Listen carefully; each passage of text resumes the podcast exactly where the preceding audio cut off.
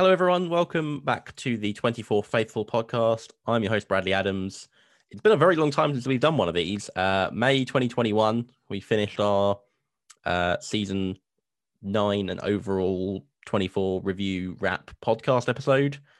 Um, and now we're back in considerably less happier circumstances. Um, today is Sunday, the 10th of July. Two days ago, Friday, the 8th of July, we learned that Gregory Itzin, who played Charles Logan for don't actually know how many episodes. I think it was around about 60 um, in four seasons of the show. Um, passed away due to complications from an emergency surgery.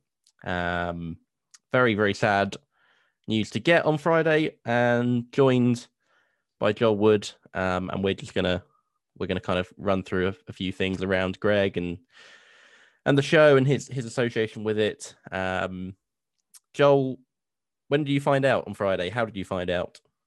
Well, I found out on uh, on Twitter actually. I follow uh, Jon Cassar, um, who was an instrumental part in uh, in 24, and um, he tweeted it out on uh, on Friday.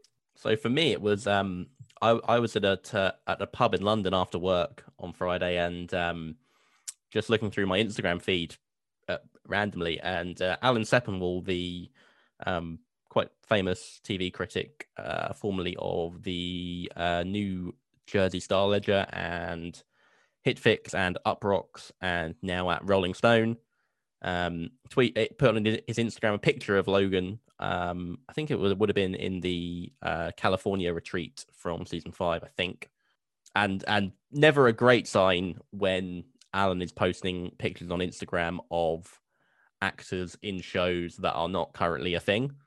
Um, and yeah, saw obviously that um, that he had died, and and yeah, a very sad moment. I mean, I think I've talked before about my long association with 24 um, and my getting into it at almost certainly and, and actually definitely uh, too young an age. But it means that, um, where are we? July 2022. So I've been watching 24 for 17 and a half years. And, you know, I'm, I'm not yet 24. I like it, it's, it's been two thirds more than of my life.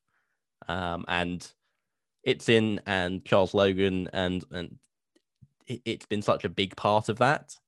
Um, so yeah, pretty uh, pretty devastating.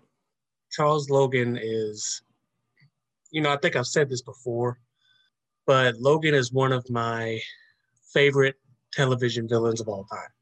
Any show, doesn't matter what show it is, and just to see where he started in season four to see where he ended in season eight.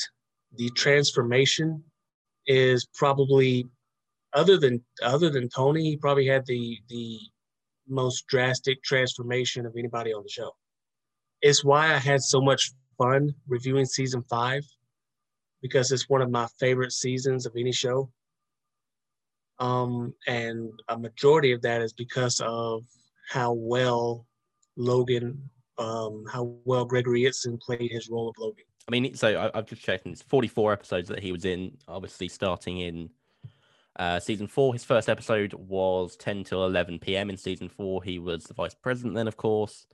Um, John Keeler was president and was about to be shot down by Mitch Anderson. Um, and as is procedure in these kinds of situations, spoke to Logan and and told him the line, pick up the torch and move forward if the worst happens. Of course, Keeler didn't die, um, but he was incapacitated, and Logan had to take over as president. And he kind of fumbles his way through the crisis with Habib Marwan and the crisis that Jack creates at the Chinese consulate with the help of ex President David Palmer, shuns him from the White House, allows uh, Jack to be executed instead of handed over to the Chinese when he should really be stopping it. And then we come into season five, and like you said, it, it, it is a complete transformation. And we've talked before about it, of course. but I mean, even in even in the early parts of season five, when you think he's still just a good president, um, he's not evil. He he's he's working in the best interest of the country. Um, although, of course, he'll claim that he he's doing that even when we see him to be aligned with the likes of Christopher Henderson. But um, even in those early episodes, you, you instantly get a feeling of of of control and um, you know it, it feels like he's in the 18 months that we don't see between seasons that he's he's grown into the presidency. This is this is his his role now. Um, he's accepted his job and, and and is actually quite good at it. Um, or at the very least gives the gives the impression of being quite good at it. You know the the the opening line that he has in season five, I I, I love it the whole way through. But one of the the opening line he says to Walt is "my chair," and he's so and it, it does feed into his personality a lot, of course, but the insistence on making sure that he's not looking de- that that he's not like looking up at Suvorov in the chair and, and references FDR um, and, and and stuff in the past, just the way the the whole Russian treaty will be presented. He's so in control of of all of this, um, and and Itzin having it's remarkable because he embodies both so well. that the meek, scared, you know, this guy's not going to still be president in 18 months' time, is he? Kind of personality that Logan has at the end of season four when he's first inaugurated is fantastic. And then you come to season five and you, and it and it's it's like a, a switch has been flipped. And yet throughout Itzin is so so impressive. Yeah.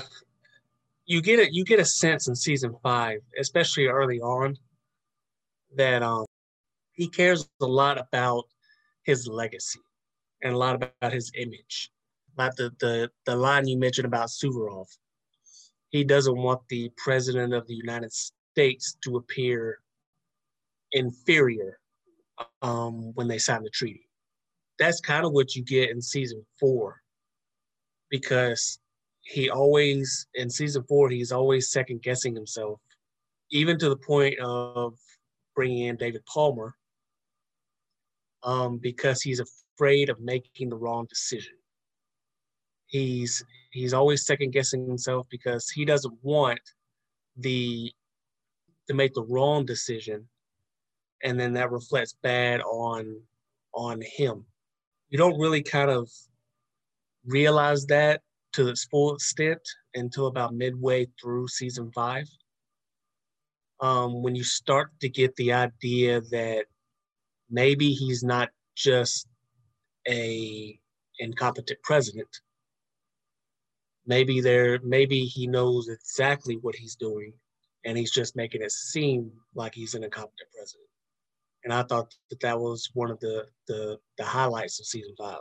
Yeah, I don't think there's any point in season five apart from, well, certainly not before the reveal. When once he's revealed as working with Henderson, trying to take down Jack and prove his his complicity in David Palmer's murder, the, the, the wheels kind of fall off a little bit in terms of his handling of everything, and and obviously a lot of the stuff that he's done nefariously has happened off screen, and we've not seen the way that that's happened, and and the call to Henderson on the recording is a little bit panicked and a little bit out of control.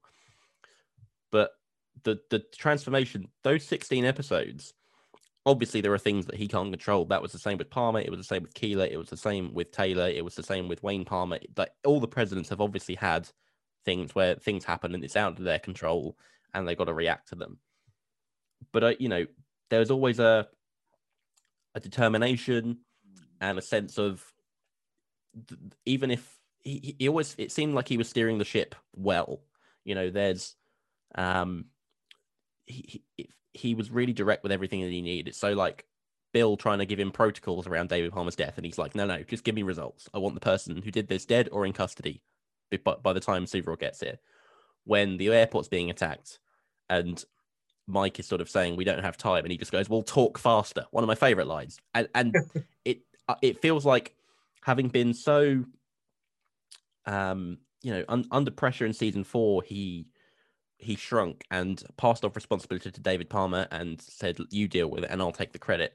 And this time, it's kind of, I will, I will make sure. You know, it's still delegating, obviously, as the president will do, but but but it felt like he was in control of the overall picture. That he knew exactly how to handle everything, and how to get. You know, he brought Jack Bauer in, um, and recruited him to help, despite the despite Jack's hesitance to do that. It it just felt like he had actually worked things out. Um, stuff with Hal Gardner, yes, you could say he got a little bit, a uh, little bit led on there, but I think he kind of went through that quite well. And and I say Itzin throughout. It's fantastic. You know, there there's a few things or a few scenes that I particularly um, pick out that I love. One of them is the episode with the ambush on the motorcade and his real range in that of of the panic and the anger and all that around the fact that Martha's in the car and desperation and then the kind of the, the poignancy and the melancholy and, and the, and the realization that his wife's probably going to die and, and the scene praying with Mike is one of the great scenes of season five amid hundreds of options of varying um types you know action emotional all that kind of stuff it, it's one of the absolute greatest because for all particularly when he first got introduced that we saw of Logan, you know, the humanity side of him wasn't great. We didn't really empathize with him too much. Season five corrects that a little bit. And then to this point, and, and this point, it becomes full on, you know, whatever you thought of Logan originally, whatever you still think of him, how can you not empathize with him at this point? Remember, I told you how he second guessed himself through much of season four. By season five, he had gotten a lot more sure of himself. There were still points where, you know, he would second guess and ask for help and things of that nature. But in season five, and it's like you said, it starts with the first line where he says, My chair. You know, he's he's more into his role as president by season five. And then of course as we as we learned throughout season five, he was essentially running the whole thing, at least from the from the state side. You start to see about midway through season five that he starts to he starts to keep a lot of secrets. Like he's not like what happened with Walt Cummings. He, if you remember correctly, Walt was the one that wanted to essentially kill Jack Bauer at the end of season four. David Palmer was like, you know, he's he's not going to try to stop it. He didn't say he was complicit in it, but he's not going to try to stop it. And then I'm guessing sometime between season four and season five, um, you know, especially when Palmer was talking to Martha, that he started to put the pieces of the puzzle together, which is why he was killed at the time, I just thought it was basically everybody that knew Jack was alive. I had no idea until I'll say about a third of the way through season five, I started to think that maybe this Logan guy is not is not as innocent as he claims to be. Um, it probably started right around the time of the motorcade incident. Um, that's when I started to something wrong with this guy. You know, there's, he's not he's not really as innocent as he claims to be because he had spent all this time, you know, stressing over this treaty that he's signing with Suvorov. You know, now he's basically sending Suvorov and his wife to their deaths. So at that point, I kind of started to realize that because up until that point, we hadn't really figured out who the main villain of season five was yet. I mean, there were several little B part villains, but we hadn't really figured out who the main villain was yet. Um, right around that time is when I started to wonder, you know, is this is this Logan guy really as innocent as he claims to be? And that just speaks to the the acting of of Gregory Itzin because he had so much range. Um, he could show himself being incompetent. He could show himself being very competent. He could show himself being very controlling. He could also could show himself being very submissive. So it's it's he had so much range as as president. You know, I still say David Palmer was the best president in 24. Know, I'll still I'll still say that, you know, till I can't say it anymore. But Logan was hands down the best villain in 24. Mm. Um, I'm just going to change tack a little bit uh, quickly. I'm conscious of this not being just a kind of plot thing, and I do want to obviously talk a lot about about Greg as a, as a person and, and his performances. But um, just to kind of break from the the show performances itself, back in November, um, a guy called Ryan T. Richardson, who uh, he had been running for about a year this podcast, the 20 Years of 24 podcast. And I, I think he started it just as a podcast. And then a few episodes into it, kind of came to the realization with the help of Jon Cassar, um, who kind of seems to be like the, the godfather of everything 24 cast and crew, um, seems to kind of be, be the main man for everyone. Um, he he basically came up with this idea for a virtual convention for 24 for for for cast, for crew, for people like um, authors of the 24 Deadline series and, and, and those kind of novels, you know, and, and this happened on the 20th anniversary back in November, November 6th, 2021. And it had it had so many people on it. I, I sat in and listened to the whole thing. Um, I know I think you were interested, but you you couldn't do it. Um, but Greg was one of the people that, or one of the many people that joined it. Um, the the format of the the convention was basically as you get it like San Diego Comic Con or anything like that, it was it was broken down into different panels that were um, featuring different people for different reasons. So there was a there was a an episode on or a session on day one. There was a session on CTU. There was a session on Nemesis. There was a session on the Oval Office. There was a session on um, the authors. Just to kind of obviously, you don't want a hundred people all at once and it made it quite easy for them to then focus on a few specific things. So with with CT, you can talk about the location and, and everything. Day one, you can talk about how it started, and Stephen Hopkins talked talked fantastically about the set design, uh, the style that he created.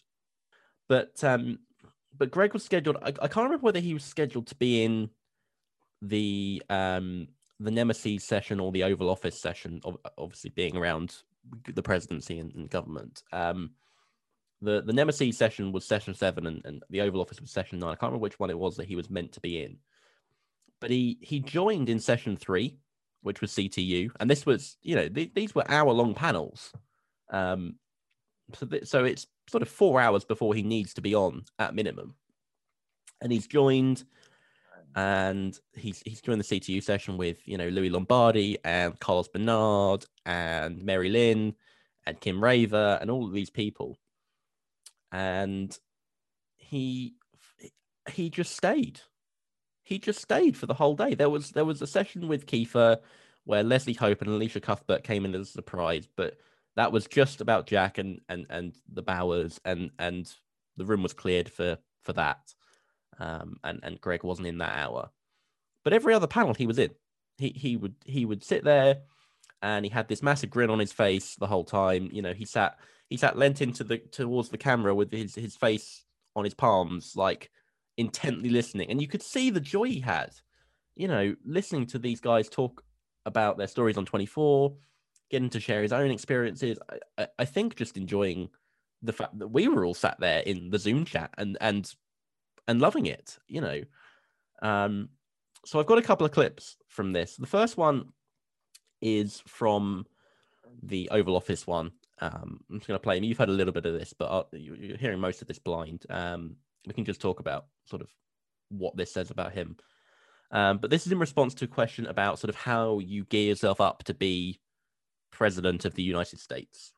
I I just believed that I was the president. I mean, before I do a take, I say, "You're the fucking president of the United States."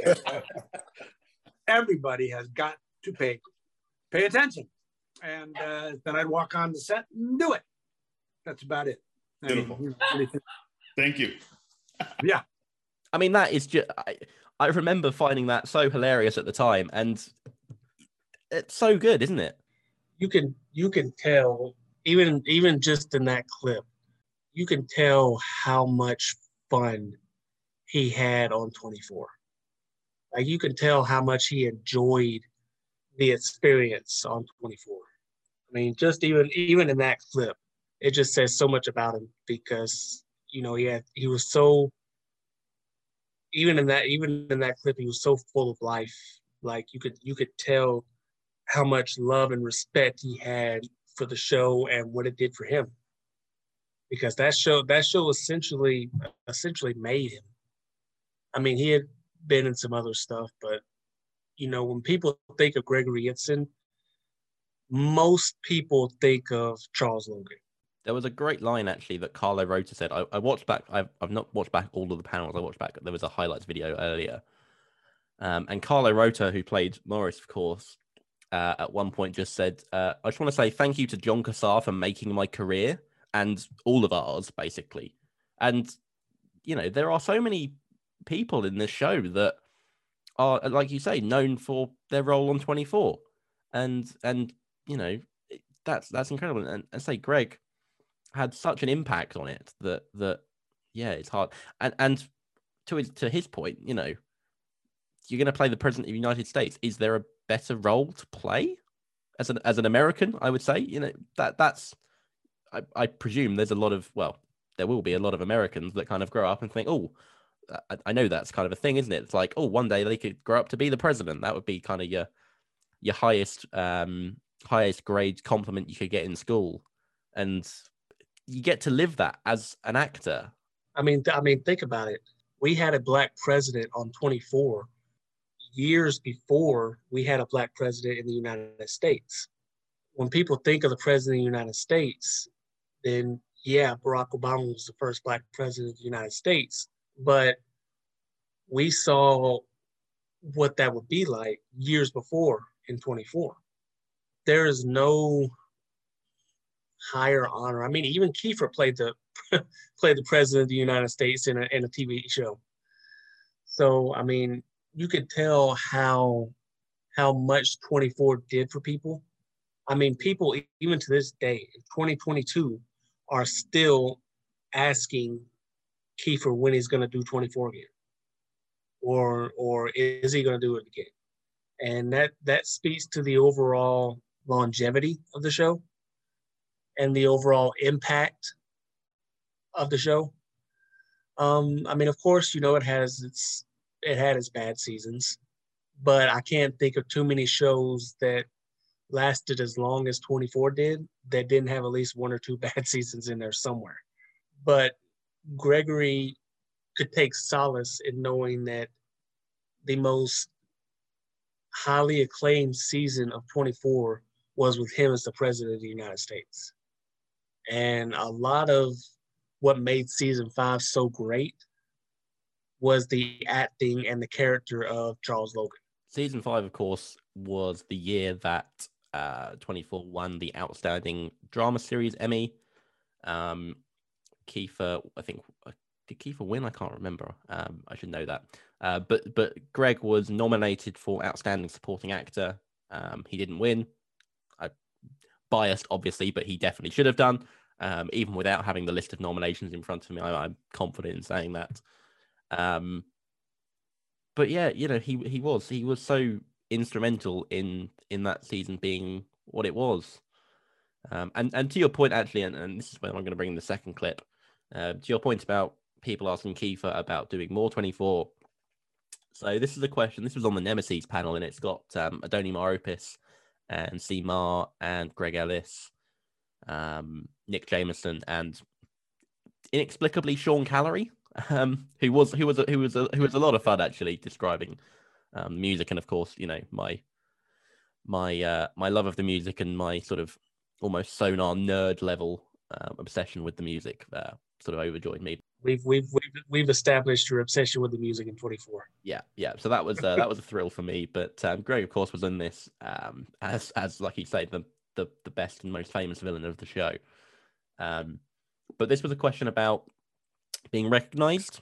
And and we all know that this happens, and and, and fans will see their favorite actors on the show and go, you know, walk up to Keith and say Jack Bauer and things like that. But this is um this is Greg on his his favorite experience of a thing like that. I used to go golfing with Dennis Haysbert.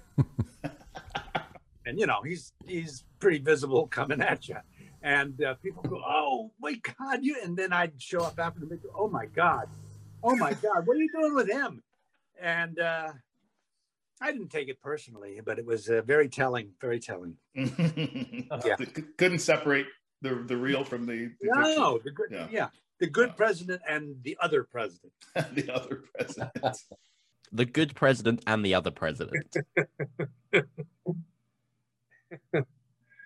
that just that just speaks to the kind of person that uh Gregory is.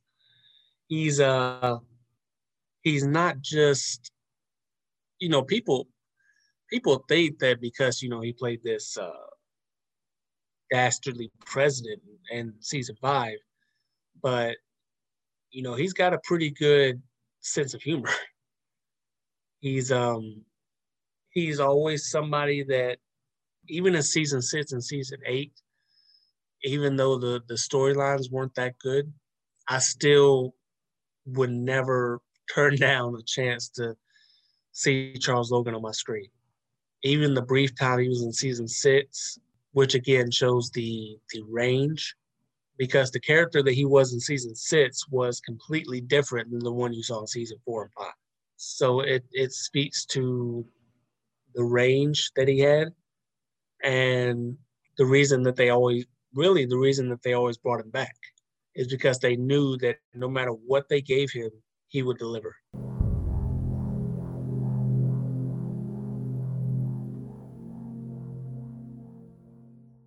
Hey, 24 faithful. This is Josh, and I am sorry I wasn't able to record with Bradley and Joel to be able to have this uh, memorial commemoration of Gregory, and so I just wanted to record a quick uh, little clip here to uh, be able to say a few thoughts that I had, and I didn't honestly. Uh, Twenty Four is the show that I know him from most, and I don't know if that's true for everyone or not. Um, I would assume that Bradley probably knows everything. He seems to be aware of like almost everyone in their roles and things like that. But um, that was the role that I knew him most was Charles Logan, and as I was looking through some of his other accomplishments, having so many different roles in different TV shows and movies and things like that, I didn't even realize. And I mean, part of it what makes me want to go and watch those so I can be able to see him in all of those different roles as well because he did a really really good job playing the role of Charles Logan. And in the uh, show 24 President Logan is and always has been one of those characters that you love to hate. And so in season four, didn't necessarily have that as he was first on there. And, and so, I mean, there was there wasn't that expectation necessarily at the beginning, but by the very end of that season, where there was that conflict between uh, him and Jack, where Charles was giving but not giving the order to have him killed, then uh, that's where you start kind of having that hate relationship with him. But going through season five, you start to have that that feeling of you you love to hate the character, and by the end, it's like you really don't like President Charles Logan and all that because of everything that he did, the things that he did against Jack, um, but just in general, the things that he did. And so when he came back in season six, it it had those feelings of no, really, you're gonna bring that character, but it added so much to the story, to the um, just being able to drive things along, and uh, did so well with that. And then as well in season eight, um, kind of have that same feeling of you don't like the character per se, or you hate the character, but you love the character. Um, I, I do think that the way that it ended for him was not the best, and they could have done a better way of um, killing the character off as opposed to the way they did it. He did a fantastic job with that character. And some of the things that I was looking at here just recently, um, Gregory had some comments uh, regarding Logan's character, uh, the character of Logan. Um, and so it says here that he played him two different ways. And so when they were filming, he would do two different ways of of how to portray the character. Um, it says here, this is a quote from him. It says, I gave them choices from semi staunch leader of men to abject coward.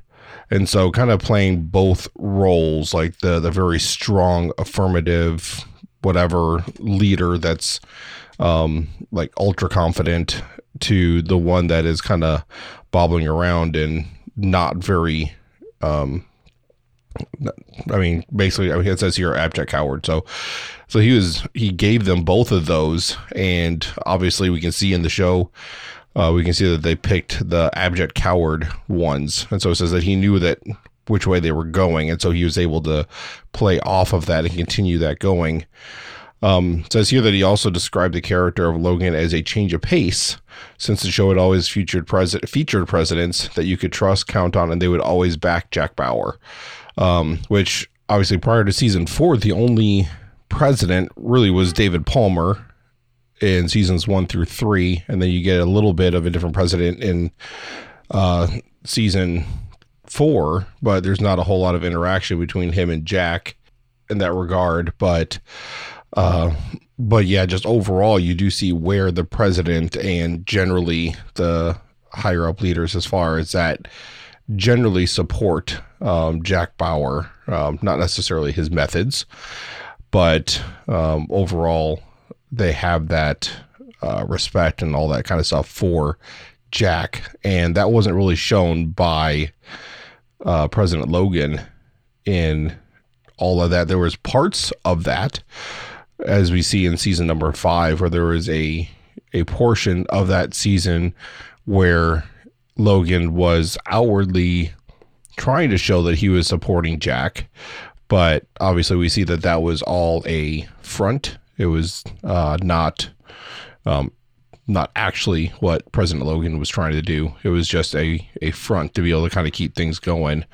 Uh, back to Greg, very um, great actor in being able to portray a character that has a lot of complex parts to him. And so there's all the personal uh, pieces there, uh, the conflicts with his wife. There's all the different complex things with him um, rising to power, uh, basically. And so the struggle that he went through in season four as he um, was assuming the presidency and getting the help from Palmer and the struggles that were going on there.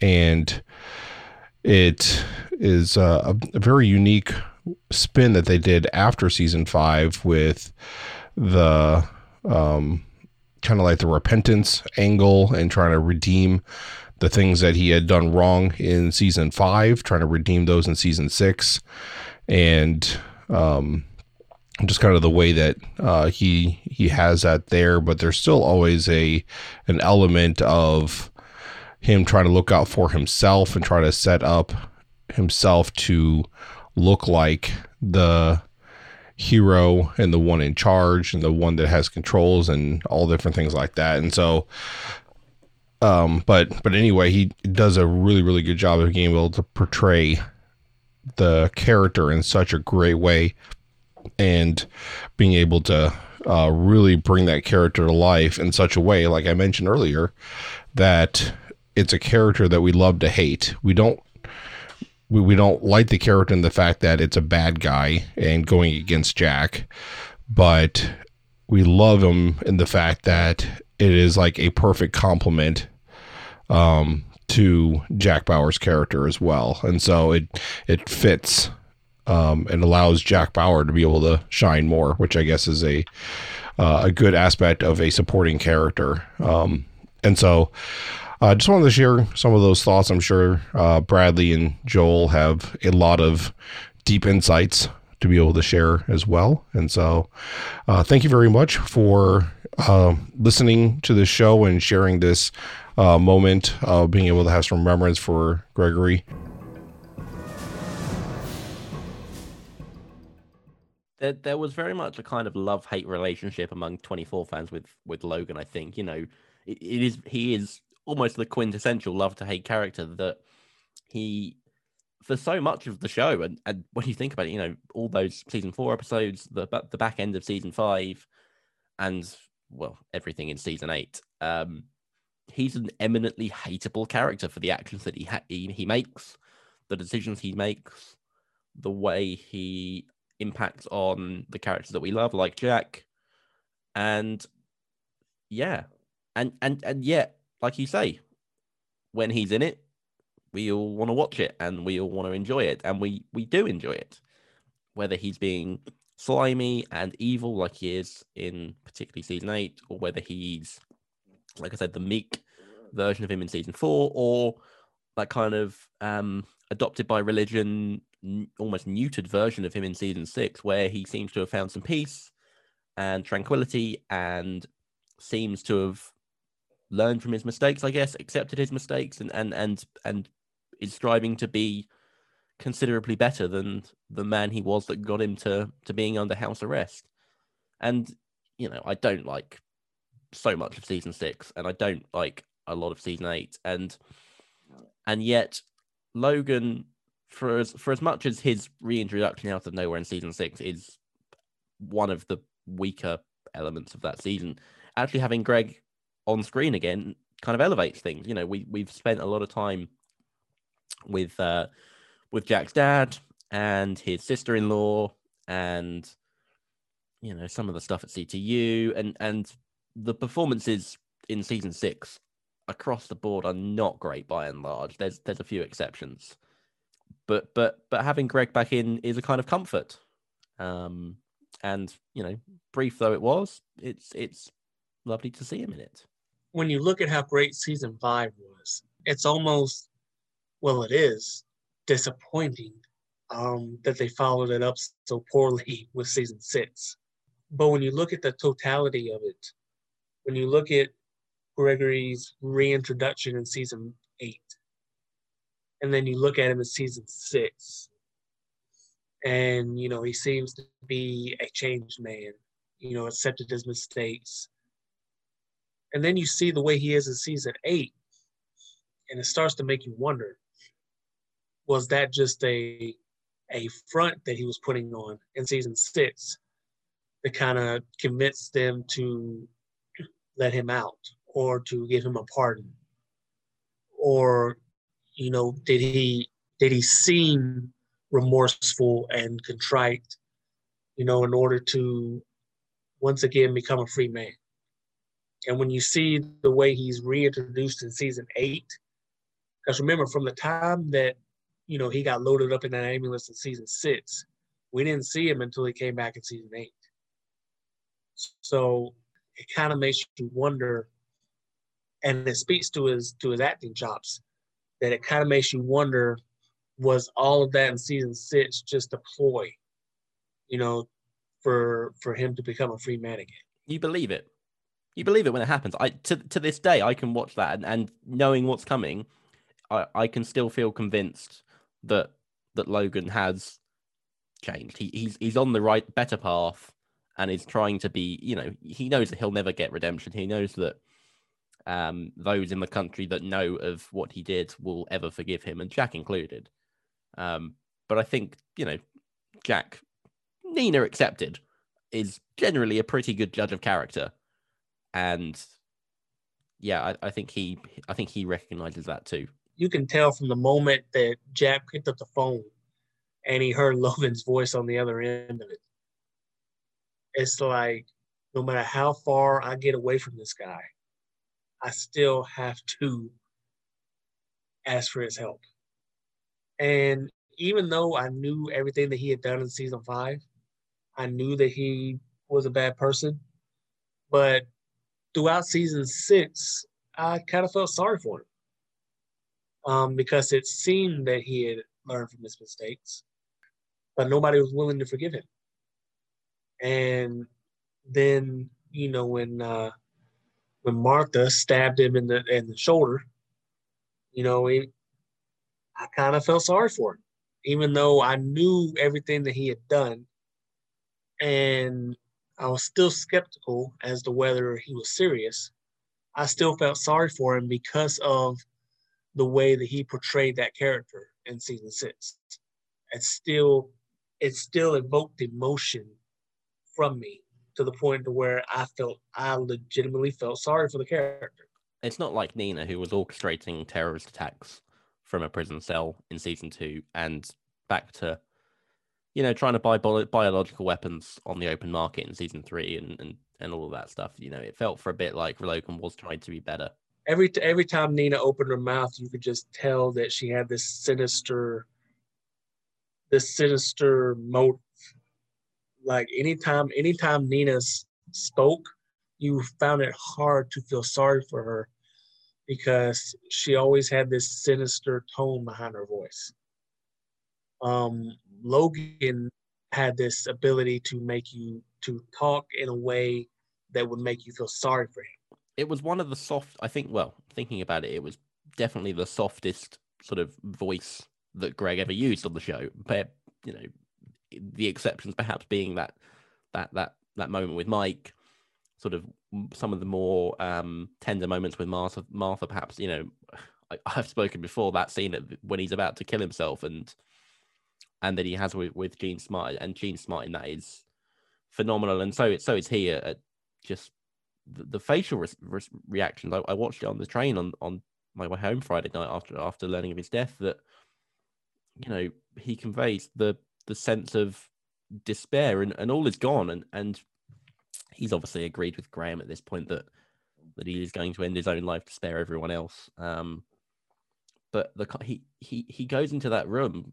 seeking some penance and and and really wanting to try and make things right as best he can in those final moments. And and he's he's ice cold shut out. And the horror the emptiness that you see behind his eyes you know uh, two minutes before he's about to shoot himself in the head is is remarkable. And and you know the the last sort of faction of of range that we see from him comes in season eight uh his his utter fear I think is probably the best way to describe it. You know, some of the stuff with with President Taylor manipulating her into ignoring the Russians' involvement and going ahead with the treaty, and and and I mean, ultimately he destroys her presidency.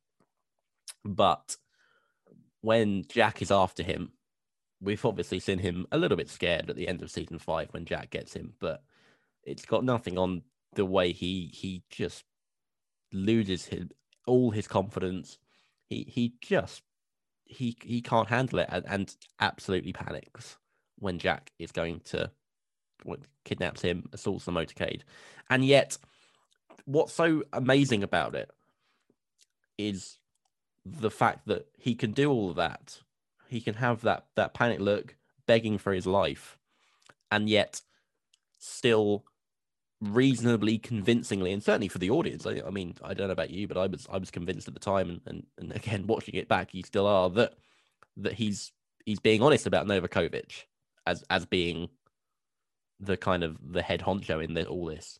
We don't know about Suvarov at this point. I don't think.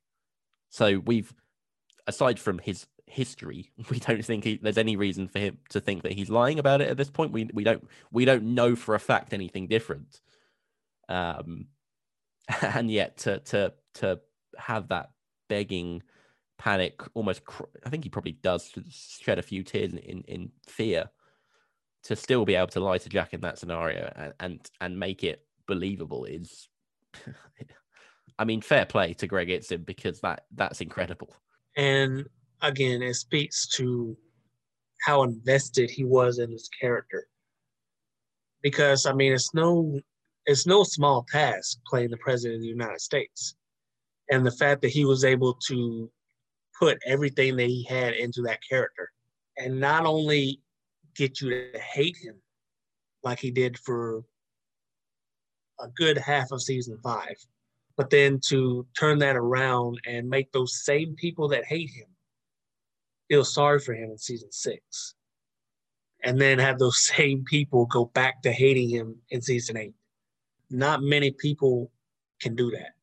Gregory Itzin had a a knack for drawing emotion out of out of the audience whether it be feeling sorry for him when the motorcade was about to get hit or whether it was hating him as much as we did when he had that vendetta out against Jack in season five when it was finally revealed that you know he was pretty much behind the day's events to feeling sorry for him when Martha drove that knife into his shoulder.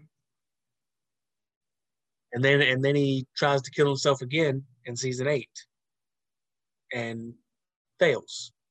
You you start to see that Logan's way out.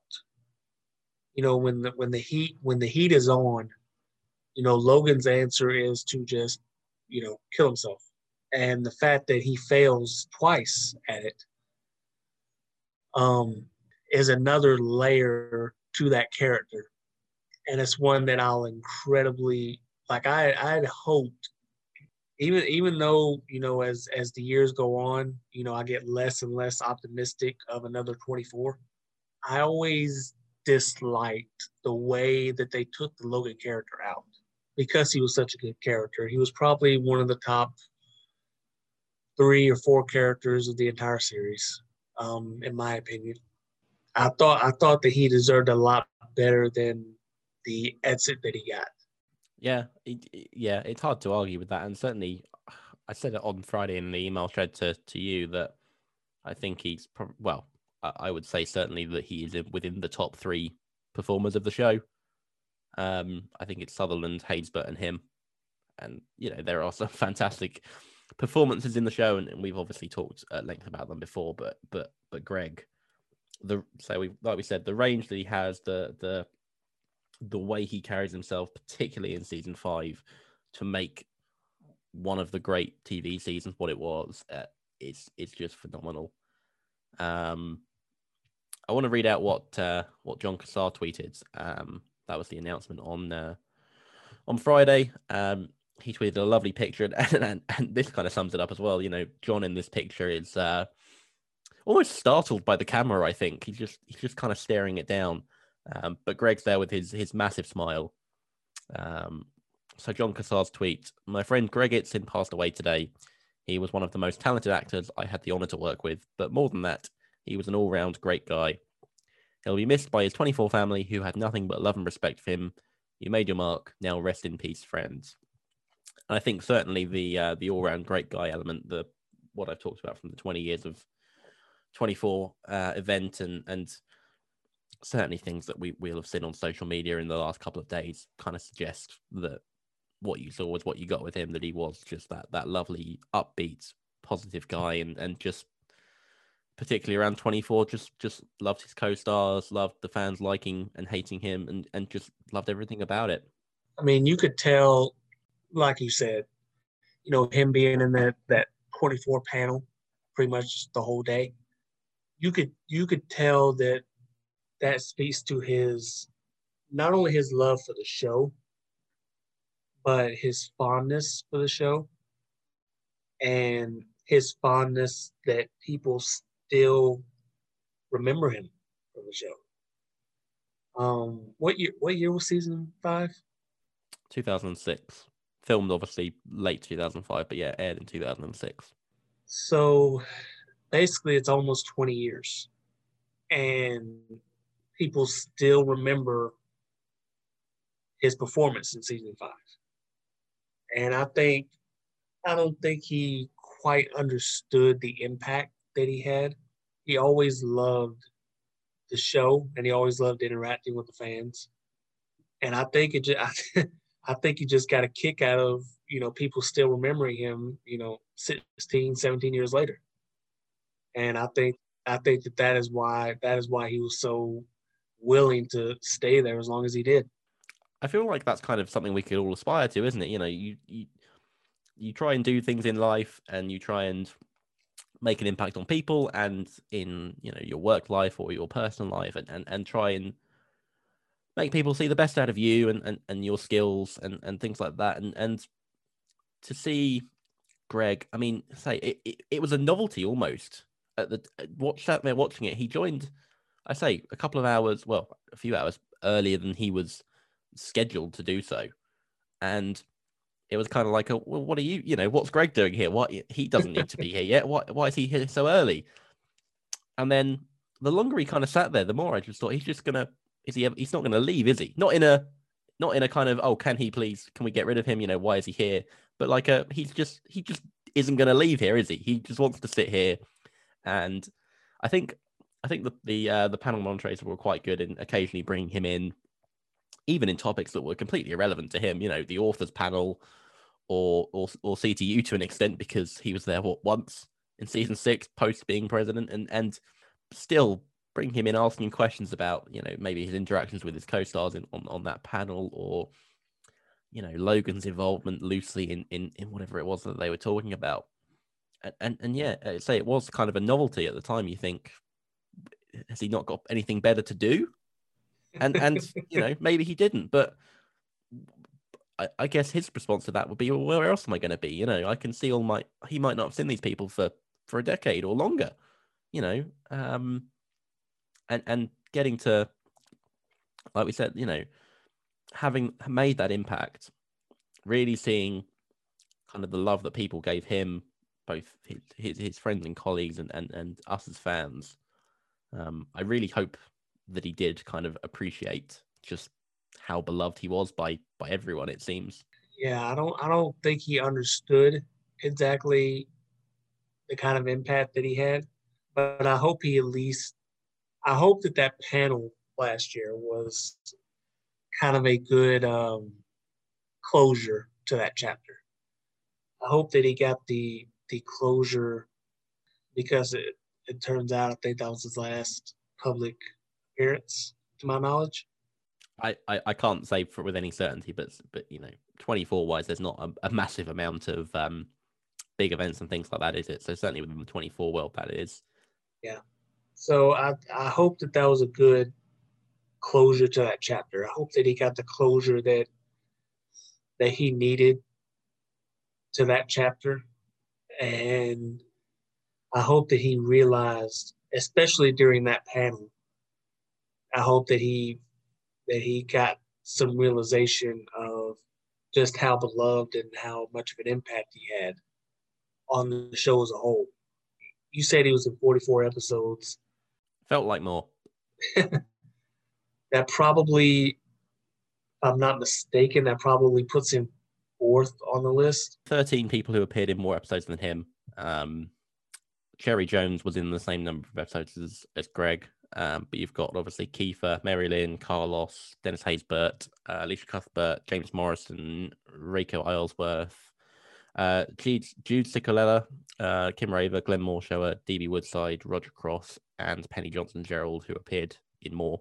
And that and that and that doesn't even, and that doesn't even seem like she appeared in that many because she was gone by like season three. Yeah, that you know, there's a lot of this like like obviously Cherry Jones was only in the last two seasons. Um, Logan's longevity over, well, I guess sort of five, six years um, of, of real world time. But but there are characters who appeared there that fantastic though they were, you know, didn't have anywhere near as the impact that, that Logan had. I, I you know, I love Mike Novick so much and, and, and Aaron as well. And, and we all he's one of the most fan favorite characters the, the show ever had. But sort of that was kind of a not a cult level, that's not right the right word, is it? But but it was kind of a almost a background role for a lot of it that he was just enjoyable to have on screen for for a minute and then he'd be gone for a few episodes and then he'd come back and we'd all be all be lo- really happy to see him.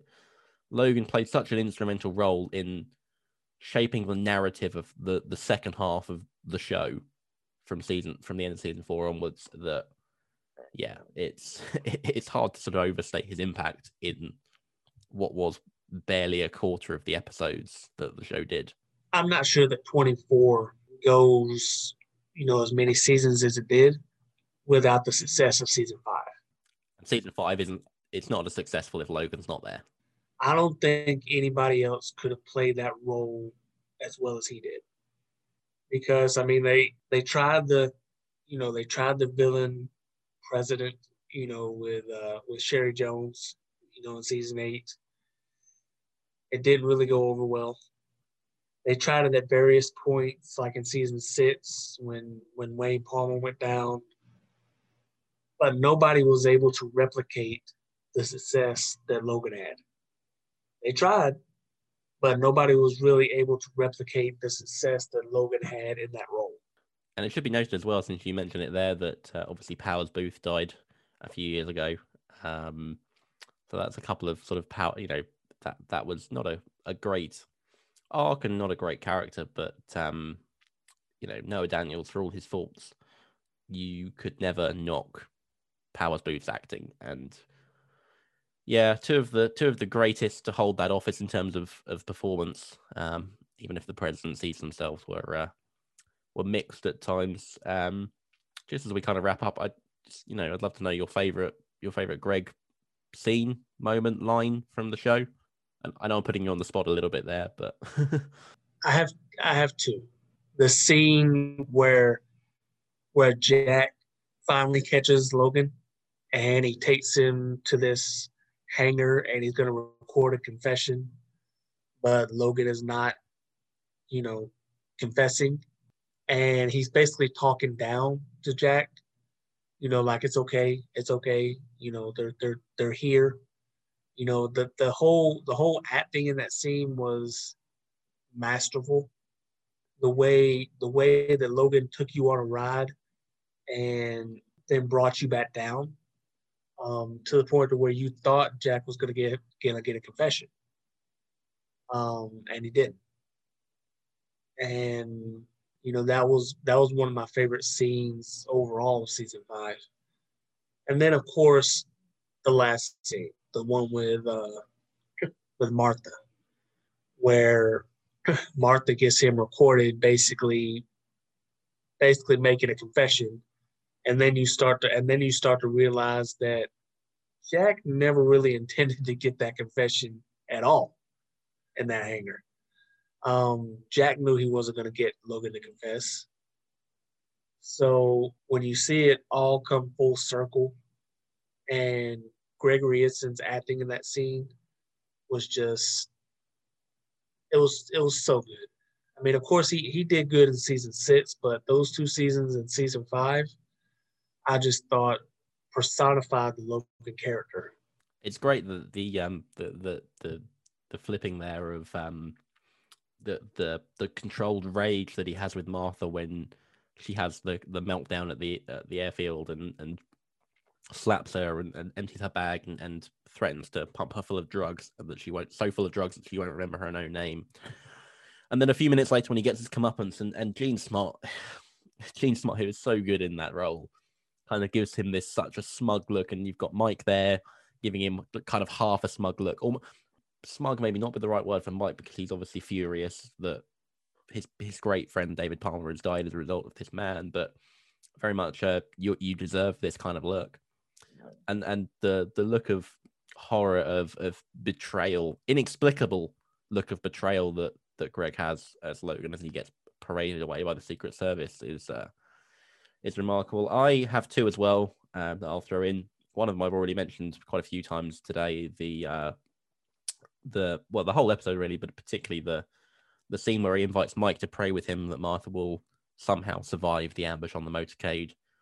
The vulnerability that he shows that you know we we've been led into his personal life with his wife in this season, and to see him at this point so low and so desperate um, as Mike tries to contend that this is a personal moment and he shouldn't be there, but actually, might Logan just needs someone, a friend, there to support him and and and pray that everything will be all right. And and and it is briefly, of course, for for reasons that aren't particularly useful to him with the nerve gas situation, but he gets what he needs in, in Martha surviving, um, which is obviously lovely for him. And the other one that I do want to pick up, a little bit underrated, I'd say, but you know, Heller talks in season five about being terrified when Logan took the oath when Jack plays the recording for him. And I go back to the inauguration scene in in season four, and and actually that whole process of him being quite hesitant with with Keeler. You know, it'll be fine. Let's not talk about these. We don't want to talk in these kind of words. And then Mike suggesting getting preparations made in case he has to be sworn in, and and not wanting to be too ahead of things, and and, and you know, let's wait until let's find what see what happens to Keeler first, and then almost the kind of disbelief when Mike says that he's already done most of it anyway. There's a, there's a good conversation between Walt and Mike about how Mike doesn't think he's ready. He's quite worried about him. And obviously, learning about the the theft of the nuclear football and the fear in his eyes and on his face while he's standing there in front of a few group of reporters, but essentially the entire world watching, and he has to, you know, put on that stony face and not reveal that something horrendous has happened.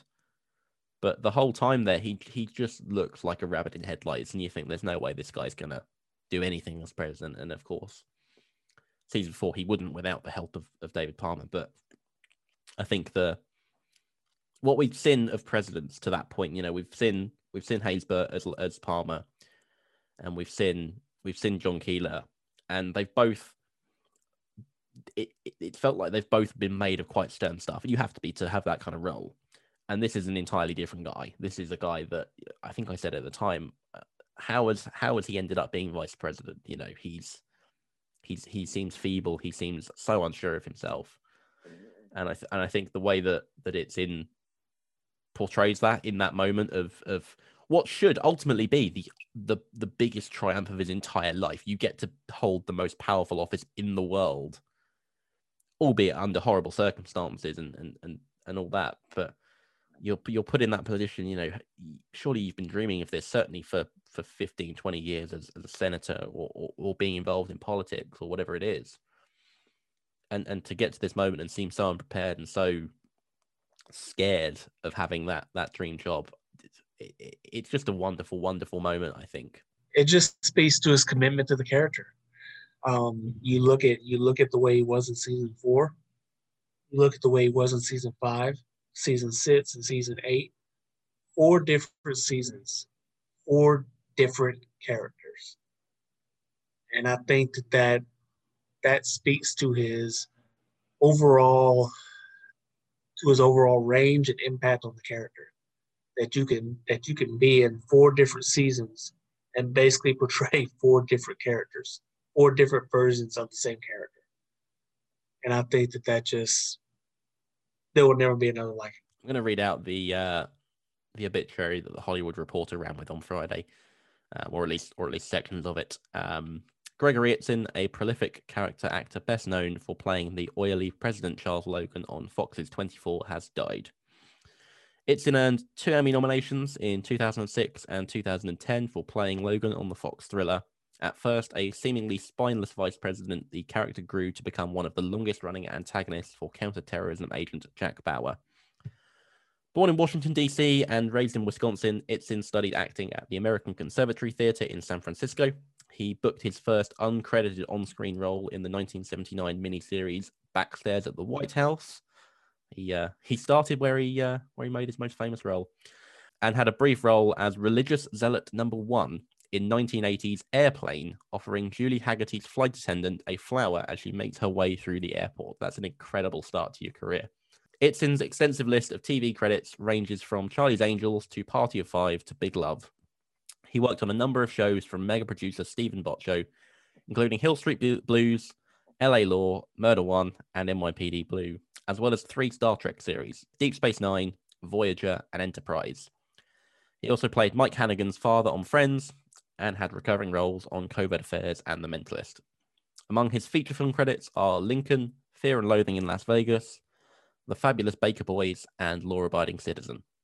On stage, Itzin earned a Tony Award nomination in 1994 for his role in Robert Schenkkan's The Kentucky Cycle. He was a member of the Antaeus Theatre Company in Los Angeles and won three LA Drama Critics Circle Awards for the Matrix Theatre Company's productions of Harold Pinter's The Homecoming and The Birthday Party and Samuel Beckett's Waiting for Godot. Itzin suffered a heart attack on stage while playing Shakespeare's Falstaff in 2015, but continued working after his recovery, both on stage and in front of cameras. His most recent TV role was a 2020 guest appearance on NCIS. Itzin is survived by his wife, Judy, two children, and one grandchild. Gregory Itzin died due to complications during an emergency surgery on Friday, the 8th of July, at age 74.